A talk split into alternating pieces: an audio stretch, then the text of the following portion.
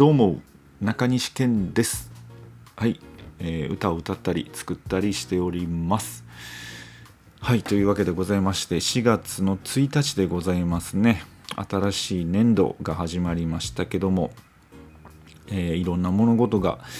始まる月でございますね、まあ、今回は、えー、コロナとかもあって、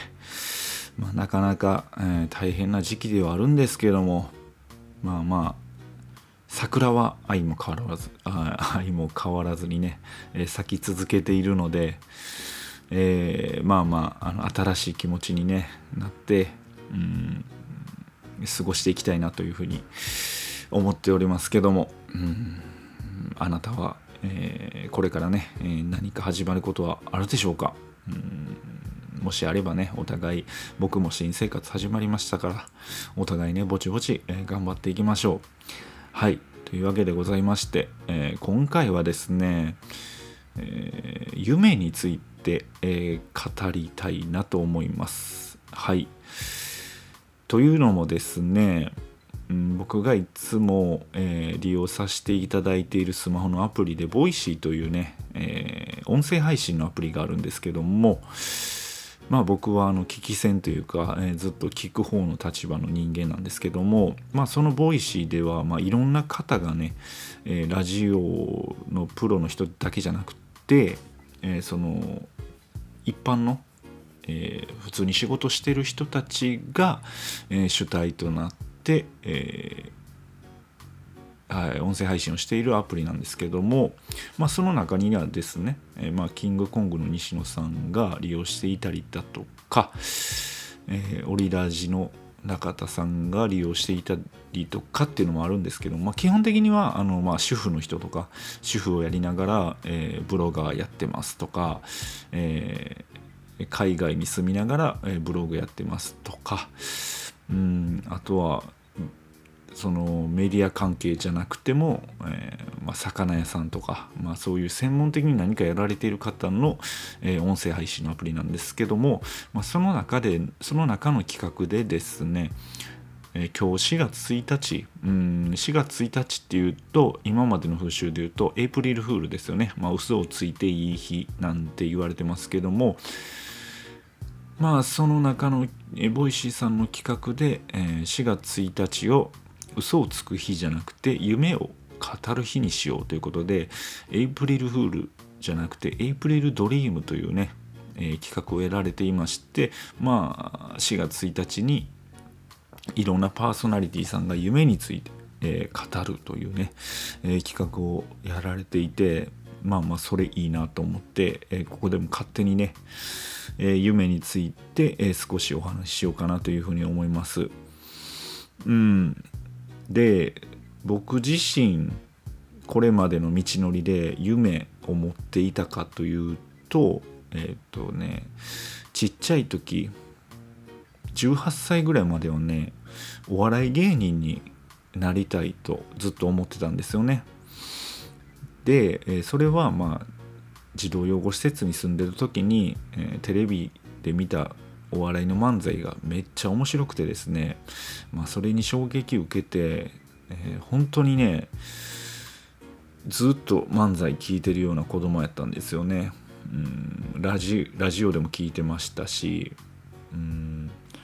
テレビでも見てましたしはたまたはこうテレビから流れてきた漫才をですねラジカセ昔のやつってねこう赤ボタンカチャって押してあのカセットテープにねあのその外部の音声を録音するっていうね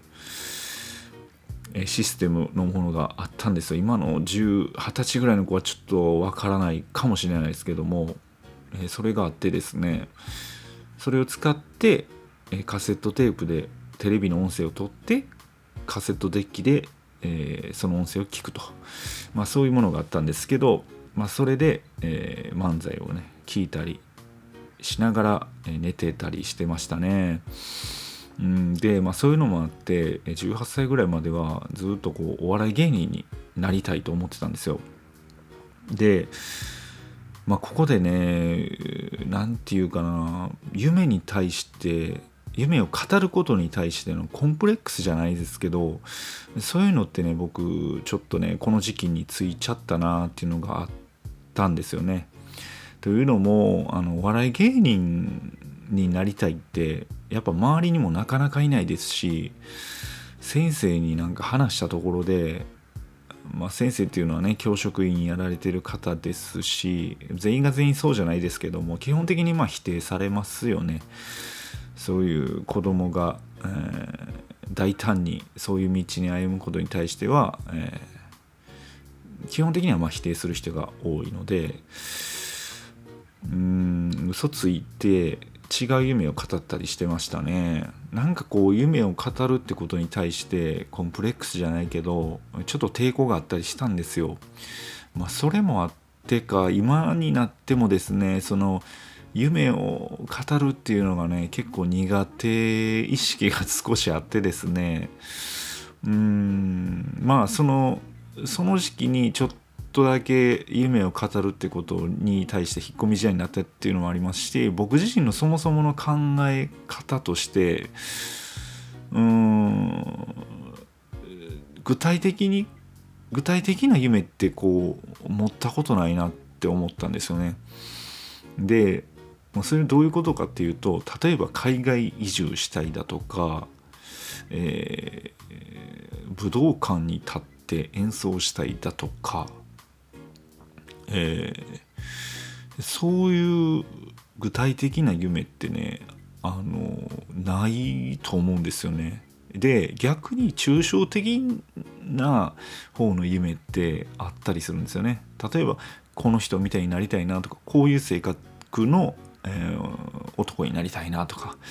えー、そういうのはね結構持ってる方の人間やと思うんですけどその具体的な方の夢ってあんまりこう今まで持ってきたことないんじゃないかなっていうぐらい、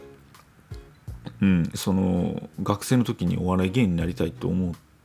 たぐらいで。でじゃあなんで音楽やってるんだっていう話なんですけど。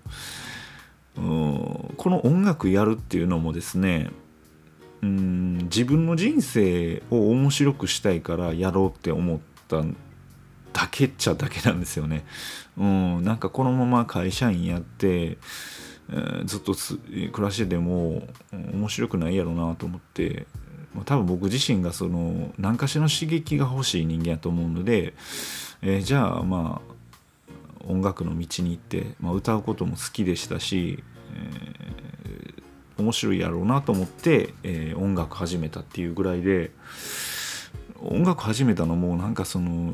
武道館立ちたいとかそういうのってあんまなかったんですよね。うん、であのちょっと話ずれるかもしれないですけどあの僕のね経験上会いたい人って例えばあなたにもまあいるじゃないですか。で会いたい人に会いたいと願っていれば会えるんですよね。うん、これが不思議なもんで、うん、僕の経験上ね。で僕今までねこうあこの人と話してみたいなとかこの人に会ってみたいなとか思った人って結構会えてたりするんですよあの振り返ってみると。でそれって僕が無意識なのかどうか分かんないですけどその人に会えるように行動してるなあっていうふうに今振り返れば思います。うん、だからその具体的な夢を持たなかったとしてもあのなんとなくねこういう人間になりたいとかこの人に会いたいとかそういう抽象的なもんを、えー、自分の心の中に持ち続けていればなんか自然にね、えー、そういうふうに行動していくのかなって思ったりしてます今現在は。うんまあまあこれからね、えー、年重ねていくにつれてまた違った僕のもしかしたら新しい夢が出てきたりだとかそういう考え方生まれてきたりすると思うんですけど、まあ、今現在の、うん、僕の答えとしてはそんな具体的な夢とかは持たなかったとしても、えー、この人に会いたいとか、えー、こういう風な人になりたいとかっていうのを自分の心の中に持っていれば知らず知らずのうちに自分がそういう風に行動していってるかもしれないっていうね風に、えー、結論付けたいなというふうに思います。というわけでございまして、えー、今回はこの辺で、えー、ここまでのお相手は中西健でした。今日も一日ぼちぼち頑張っていきましょう。See you!